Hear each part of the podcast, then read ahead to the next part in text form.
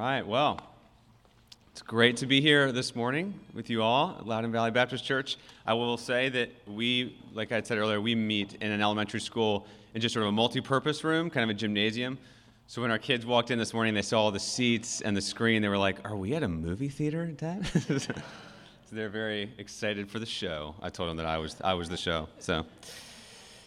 Well, it is a joy to be with you, and we are going to be looking at Romans 5, uh, verses 1 through 11, this incredibly rich and glorious passage. And so you can go ahead and turn there in your Bibles, Romans 5, 1 through 11. And uh, I'll just say, as introductory comments, Romans is, sort is written by the Apostle Paul to the church in Rome. He most likely wrote it from the city of Corinth. And it's somewhat, Romans is somewhat of Paul's kind of magnum opus. Although he might not have meant it that way, it contains the largest and fullest description of the gospel, the, the good news of Christianity. And this passage this morning that we're going to look at is really at the heart of the gospel. And so uh, it, is, it is an incredible truth. We will indeed praise God for all of eternity for this truth that we're about to unfold and look at this morning. And so um, let me go ahead and read our passage, Romans 5, verses 1 through 11. Therefore, since we have been justified by faith, we have peace with God through our Lord Jesus Christ. Through him, we have also obtained access by faith into this grace in which we stand. And we rejoice in hope of the glory of God. Not only that, but we rejoice in our sufferings, knowing that, uh, that suffering produces endurance, and endurance produces character, and character produces hope. And hope does not put us to shame, because God's love has been poured into our hearts through the Holy Spirit who has been given to us. For while we are still weak, at the right time, Christ died for the ungodly. For one will scarcely die for a righteous person though even perhaps for a good person one would even dare to die. But God shows his love for us in that while we were still sinners, Christ died for us. Since therefore we have now been justified by his blood, much more shall we be saved by him from the wrath of God.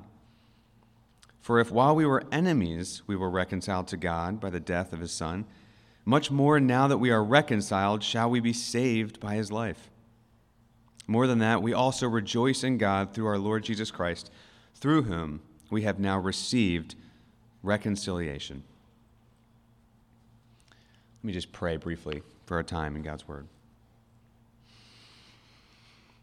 Lord, please give light to your Word as we study it.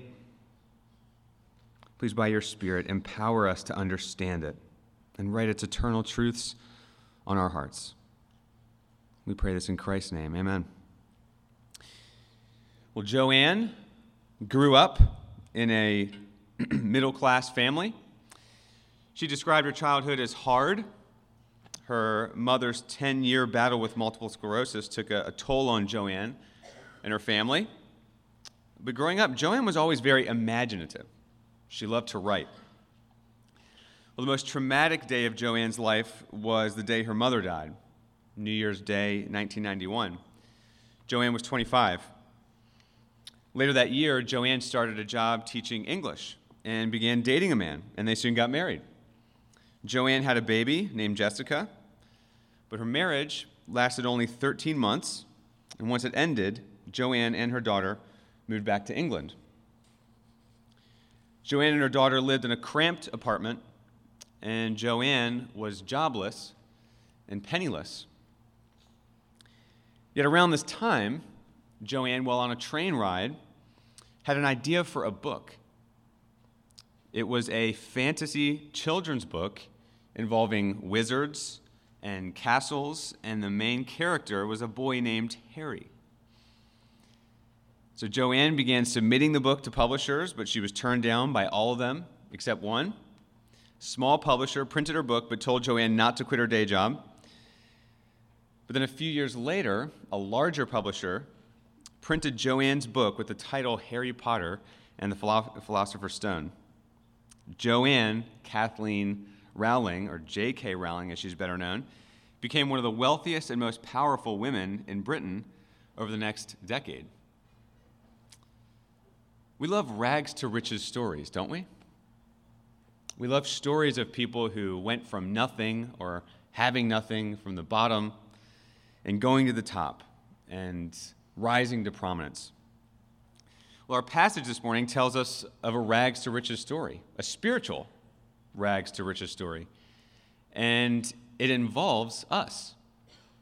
We, all of us, every single person on earth, is the person that spiritually wore rags.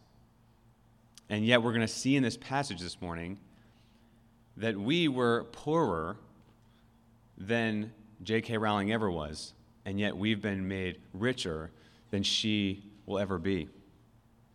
So, the main theme of this passage this morning is really simple it is God justifies sinners. God justifies sinners. That's the main theme of this passage. And then, just to give you an idea of where we're going, we're going to have three points we're going to look at. First, the benefits of our justification. Second, the source of our justification. And then, lastly, the assurance of our justification. So, three points the benefits of our justification, the source, and then the assurance of our justification. And the benefits of our justification, our first point, is going to be the longest point by far, just to give you a heads up. So, first, the benefits of our justification. And there's three benefits that Paul outlines in this passage. So, we're going to look at all three of those benefits of our justification. And so, first, what is justification? Paul says, Therefore, since we have been justified by faith, we have peace with God through our Lord Jesus Christ. What does he mean, justified by faith? Well, back in chapter 3, Paul writes, None is righteous, no, not one. No one understands. No one seeks God. What Paul is saying is that we were not righteous. We could not stand before God based on our own merit or based on our obedience. We've all sinned, and the, the penalty for that sin is death and separation from God. That's what Paul says in, in Romans chapter 3 and, and all over, really, the New Testament. And yet, even though our sin deserves separation from God and death, God is incredibly gracious. He sent his son, Jesus. God took on flesh in the person of Jesus Christ.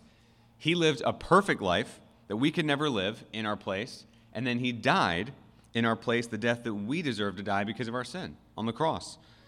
So that when we believe in Christ, our sin is paid for.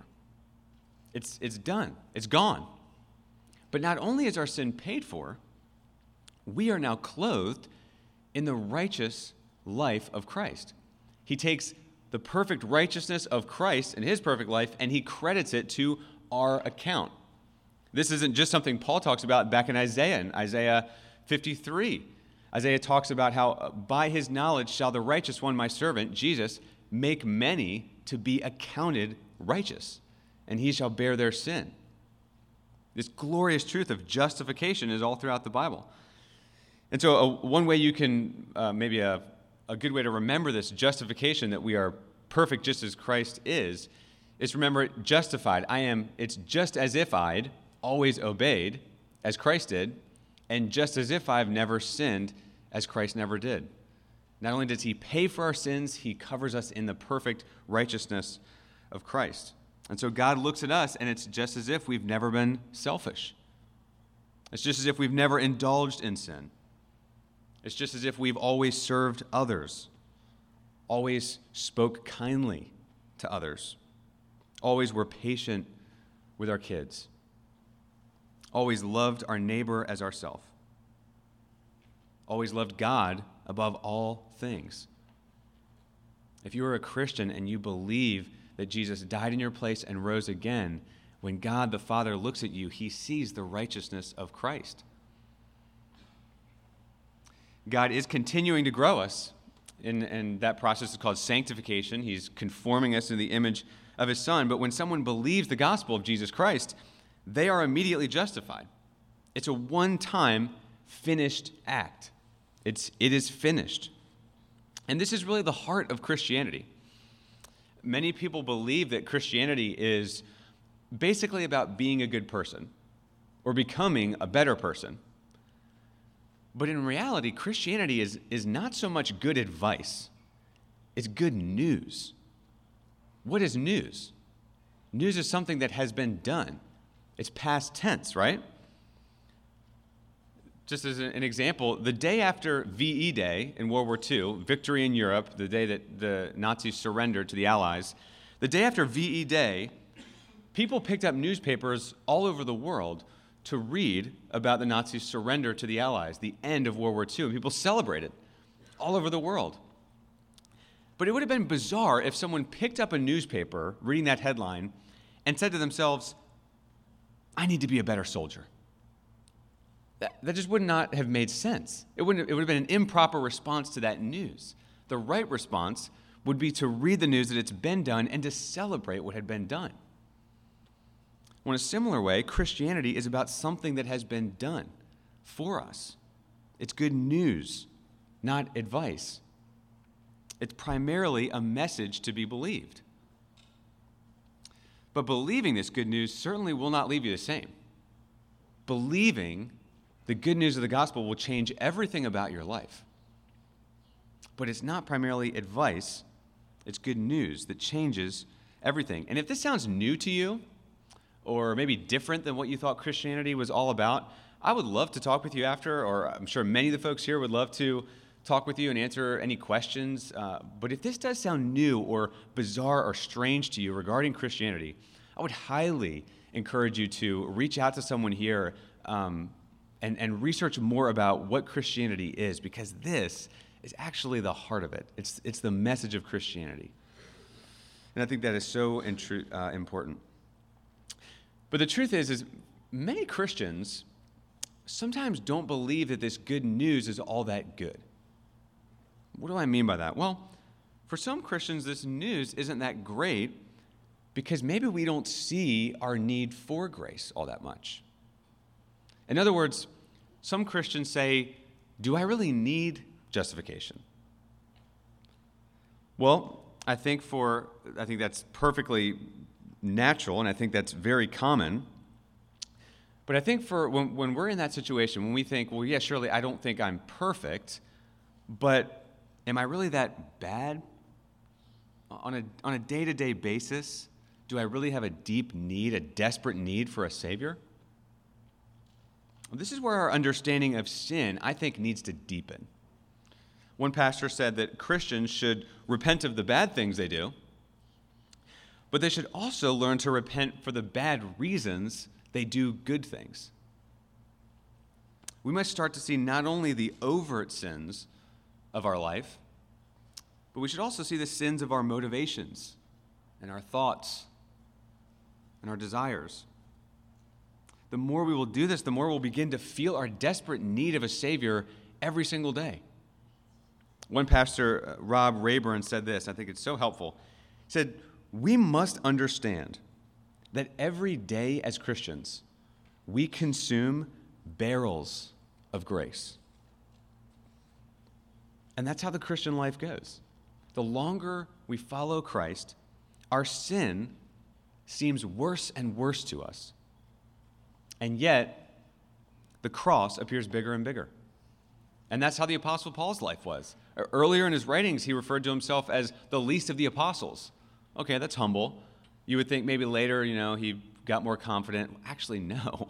Later on in his writings, he refers to himself as the chief of sinners.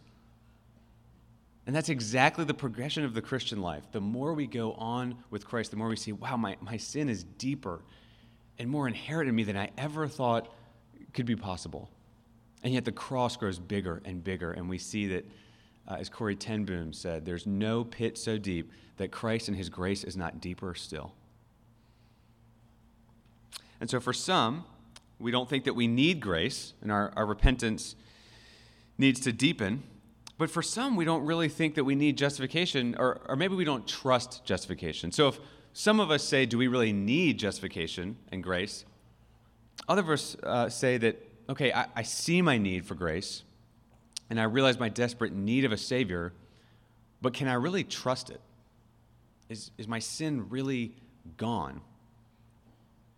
Yeah, I'm sure we've all seen those laundry detergent commercials that are on the infomercials and stuff, especially if you're up late at night and you know you've you've seen the commercials. It's the t- uh, the T-shirt with a really bad stain on it, and they're selling this detergent. And honestly, I think these commercials are are pretty ridiculous and kind of funny. Sometimes the stain on the T-shirt is blood, which I think is ridiculous. It caused one comedian to say, yeah, "If you've got a T-shirt with blood stains all over it, maybe laundry isn't your biggest problem right now." And I think I'd have to agree. Um, but in these commercials, they, you know, they wash the shirt with detergent, and then voila, right? The stain is gone. You can't see a trace of it. But we all know that that's not really how it works. When we've bought the detergent, we've washed it, and we see there's still somewhat of a stain there. Some kind of stain remains. And I think we think this way about justification. I think we think this way about our forgiveness with Christ. We think, yeah, I'm sure God forgives sin, but come on. There's some kind of stain remains. God holds our sin over us in, in some fashion or in some way still. But this is just not true. Christ, when he was on the cross dying, he yelled out three very important words It is finished. He was saying sin was paid for. It's done. There's no punishment left for sin. It is finished, period. But we love to put a comma there, don't we, sometimes? Sometimes we like to say, it is finished, but uh, if I really want to be right with God, I need to do X, Y, or Z. It is finished, period. The stain of our sin is gone because of Christ. But you know, we can also, another reason that I think we don't trust our justification or God's forgiveness is pride. You know, our justification, this passage teaches us that we haven't justified ourselves before God and we never will. And that's tough for our pride to swallow. And so, because it's tough for our pride to swallow, oftentimes we turn the cross into a kind of a, a second chance because we love second chances. And so we turn the cross into a kind of, you know, God, if you would just forgive me this once, then I'll show you that I can do much better.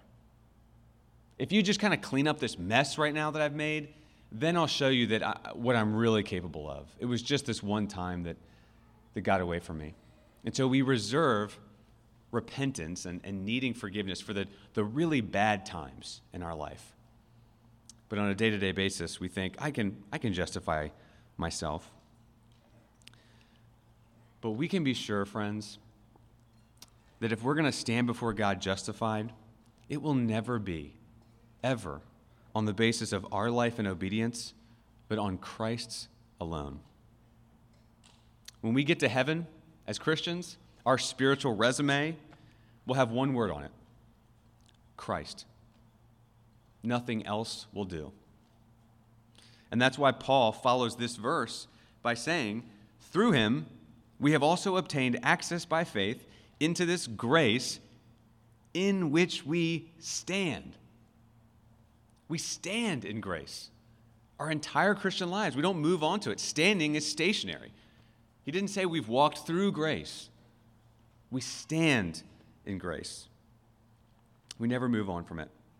And so, the first benefit of our justification, I'd said there was going to be three benefits from our justification. The first is a perfect standing with God because of Christ and his finished work on the cross. But Paul isn't done expounding on the benefits of our justification. Justification also gives us a heart that worships God. And so look at what Paul says in verse 2. Look down at verse 2 with me. He says, Through him, we have also obtained access by faith into this grace in which we stand, and we rejoice in hope of the glory of God. We take hope in the glory of God. Grasping justification and the forgiveness of God creates in us a desire to see God glorified. You know, it's really hard to get excited about worshiping God and seeing Him glorified without understanding this message. Without understanding the gospel and justification, it is really hard to get excited about worshiping God. But only when we grasp this will we be able to say, Praise God in Him alone. I've done nothing. Lord, to you be all the glory and honor and wealth and credit and praise. We will only say that with joy in our hearts when we grasp this gospel of justification. And then in verse 3 through 5, Paul expands on yet another benefit of our justification our hope in suffering. The reason we can have hope in suffering is because we know that we will have peace with God. If we have peace with God, then we know that our suffering and the suffering that God brings into our life is not God's rejection of us, but the good and loving designs of our good Father. So, Jonathan Edwards was a, an American pastor and theologian in the 18th century. He preached his first sermon at the age of 18 years old. And it was on the verse Romans 8:28 and we know that God works all things for the good of those who love him and are called according to his purpose. And the thesis of his sermon, kind of the main theme, was that Christians should be happy. Christians should always be happy. And maybe you think, I don't know, it was a little oversimplistic. He was 18 years old, you know, maybe he had some maturing to do. But listen to his outline. Christians should always be happy because their bad things will turn out for good, their good things can never be taken away from them, and their best things are yet to come. Not even suffering can dim the hope that the gospel brings us. But how specifically does suffering bless us? Let's just take this verse one phrase at a time here, what Paul says. First, he says that suffering produces endurance. Okay, well, that makes sense, right? I mean, when we suffer, we wait patiently on the Lord, so if we trust him, we endure. Next, Paul says endurance produces character. And this word character means something that's left over after it's been tested. So think about maybe something that's like silver or gold is refined through a fire, it's purified, it's what's left after a testing period. That's sort of what this word means. So oftentimes we think the Lord grows us spiritually by we just kind of sprinkling some sanctification on us, right? We pray, Lord, grow us in faith or grace and, and whatever, and we think the Lord's just going to answer that prayer. Boom, the next day we're going to wake up, be more, you know, have more faith, be more gracious. And yet, this process of producing character is actually much more arduous than that, right? So, whenever a ship is built, any sort of boat, especially one that's going to carry many people, the ship is subjected to what is called a sea trial. And this is when a ship is taken out into the open sea, and, and all sorts of tests are done on the ship to see if it's reliable and seaworthy. And if malfunctions or, or imperfections are found, during this time, then they can be fixed, and then the end result is that the ship is declared seaworthy or certified. Well, in the same way, God allows our faith to be tested by enduring suffering. And because we know that we've been reconciled to God through His Son, we can see these times of suffering not as God's rejection of us, as I said earlier, but of His good and love toward us. So we might ask, well, how could suffering be a sign of God's love for us? How could this intense pain or trial that I'm going through be God's love for me? That just doesn't make sense. In his book, The Problem of Pain, C.S. Lewis says that we often want to think of God not as a father, but as kind of a, a grandfather. A grandfather that lets us do whatever we want as long as we're happy. But think about this it's only with people that we don't really care about that we will give happiness to on any terms. It's actually it's the people that we love deeply that we're willing to see suffer in order that they might be truly happy. You know, love, real love, is much greater, much grander, and much scarier than mere kindness. Like an artist's painting, we are God's divine work of art. We are something that God is making, and therefore He will not be satisfied until we've taken a certain shape. And, and I think it's natural, in fact, C.S. Lewis says it's natural for us to want God to design us for a less glorious, arduous task than this.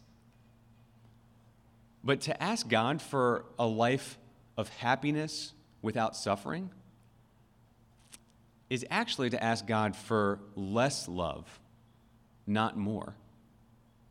It's because God loves us that he allows us to suffer. And so Lewis writes this When Christianity says God loves man, it means that God loves man.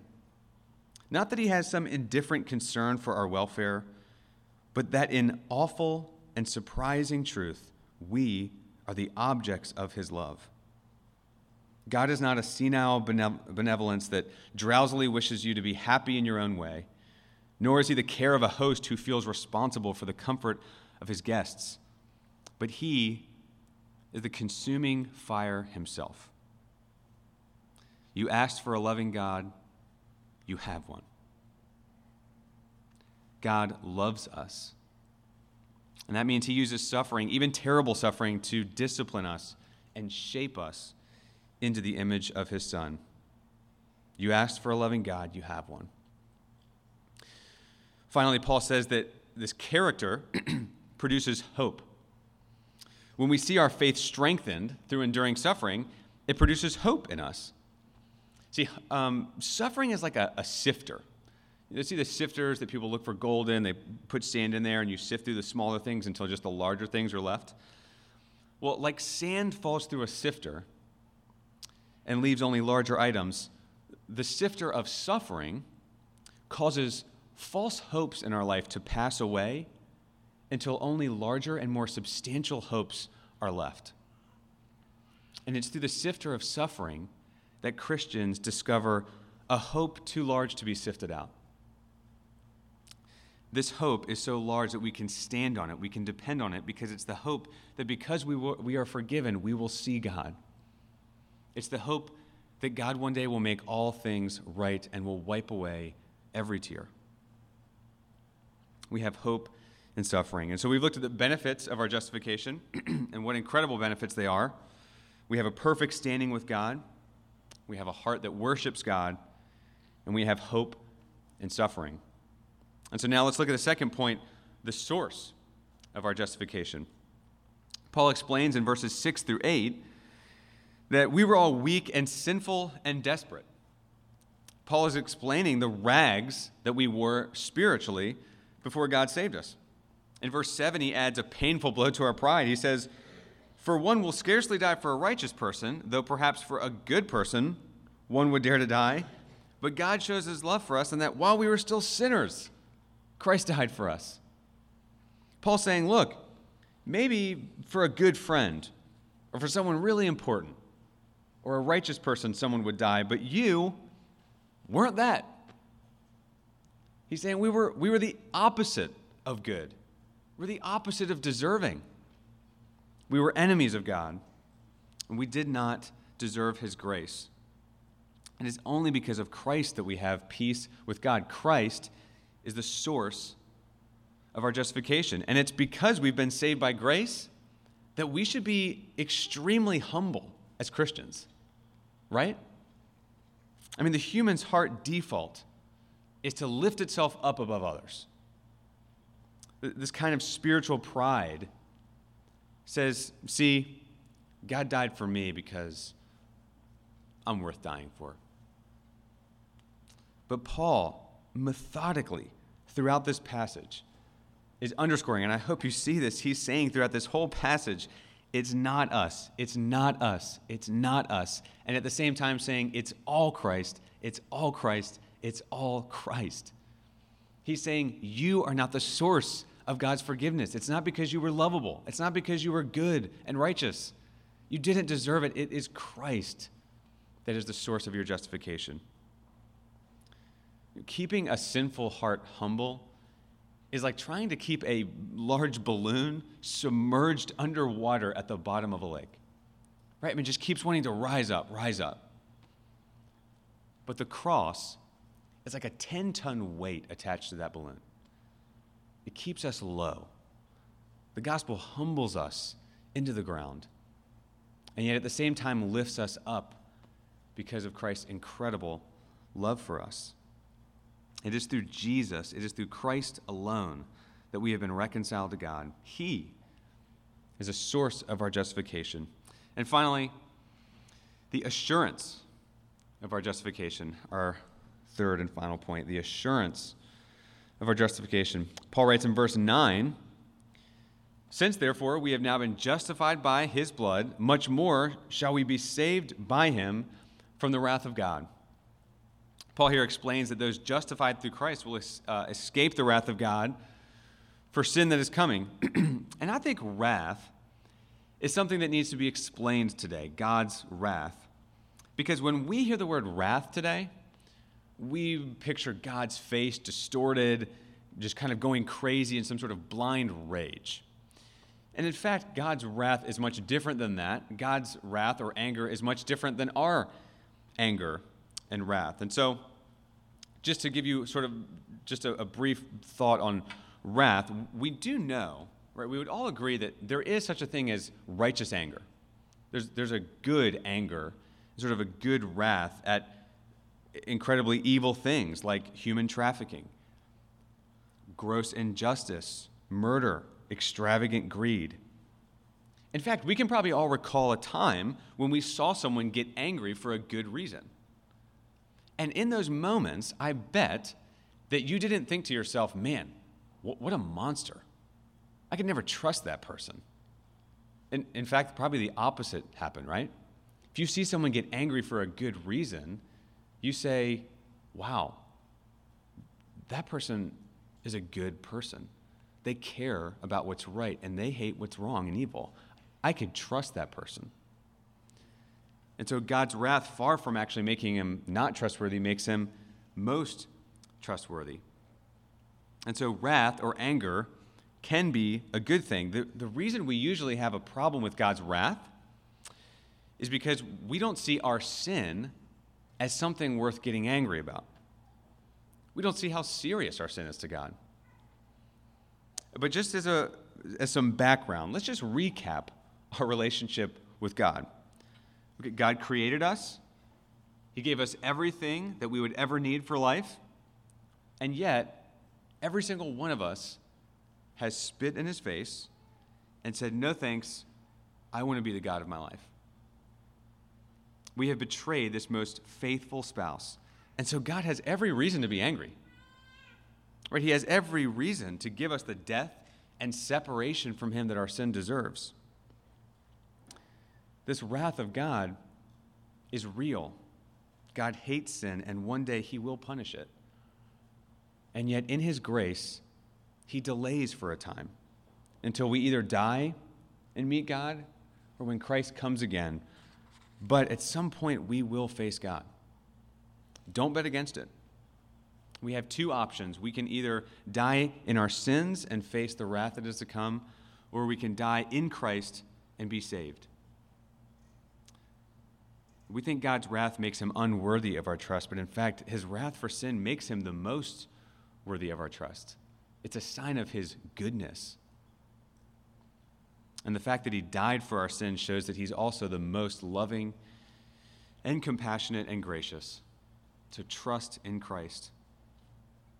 And then lastly, in verse 10, Paul uses an argument from the greater to the lesser. Right? He says, if God was willing to send his son to die in our place when we were not deserving, when we were sinners and enemies, then why would he not save us in the future from the wrath that is to come, right? To, to be reconciled. And so that's the promise that Christ holds out to us. Trusting in Christ now is the only way to be justified before God, but it's also the only way to be saved in the future. And it certainly will happen. Those who are in Christ will be saved not only now, but on that day. And so it's a free gift. Trust in Christ. I would use Paul's word from 2 Corinthians 5. We implore you on behalf of Christ, be reconciled to God. Christ is our only hope.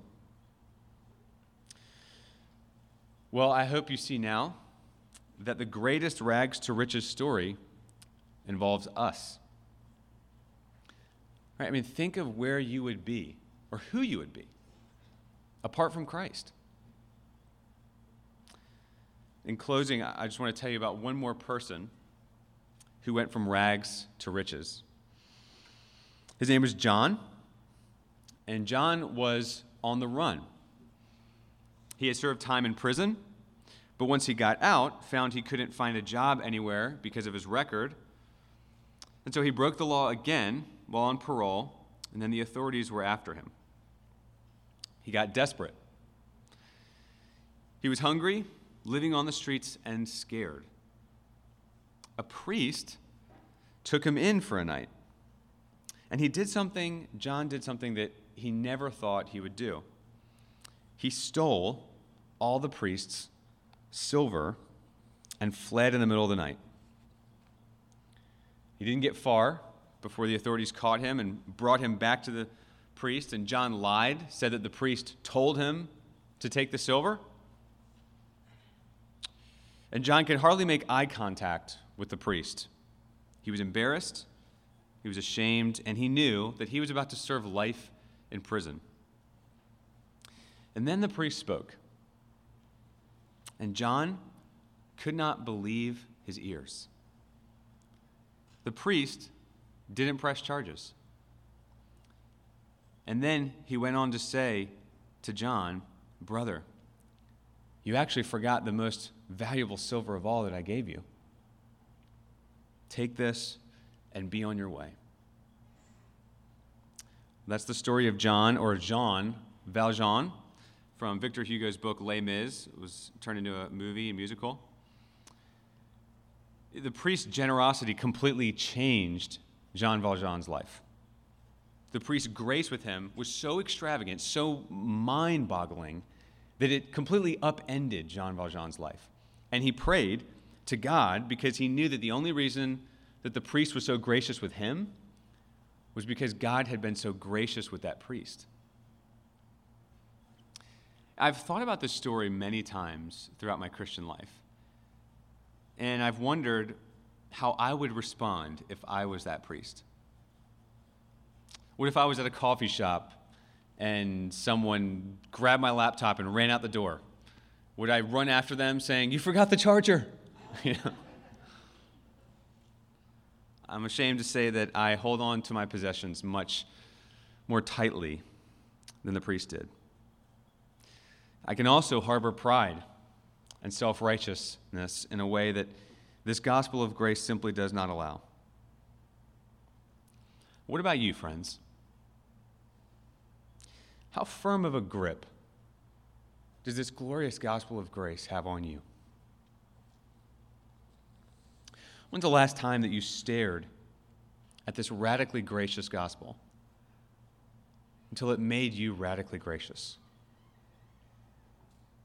When's the last time you stared at this profoundly humbling gospel till it made you profoundly humble? When's the last time you stared at this precious Savior, Jesus Christ, until your heart flooded with love toward Him, toward the Savior who loved you and gave Himself for you?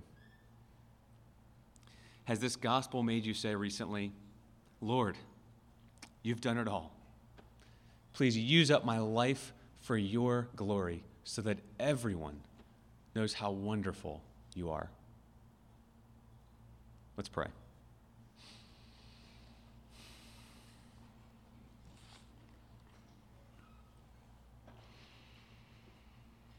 Father, thank you for your grace. Thank you for your gospel. Thank you that you, through your righteous one, have made many to be accounted righteous. Lord, we do not deserve this gift. That is the understatement of a lifetime. And yet, you've made us sons, you've made us daughters. You've covered us in the perfect righteousness of your Son. You've given us a heart that worships you. You've given us hope in suffering. Lord, I pray that you would bring us to worship you, fix our eyes on you constantly and this glorious truth. Lord, help us not to move on from it, but help us to stand in this grace. We love you. We thank you. We pray this in Christ's name. Amen.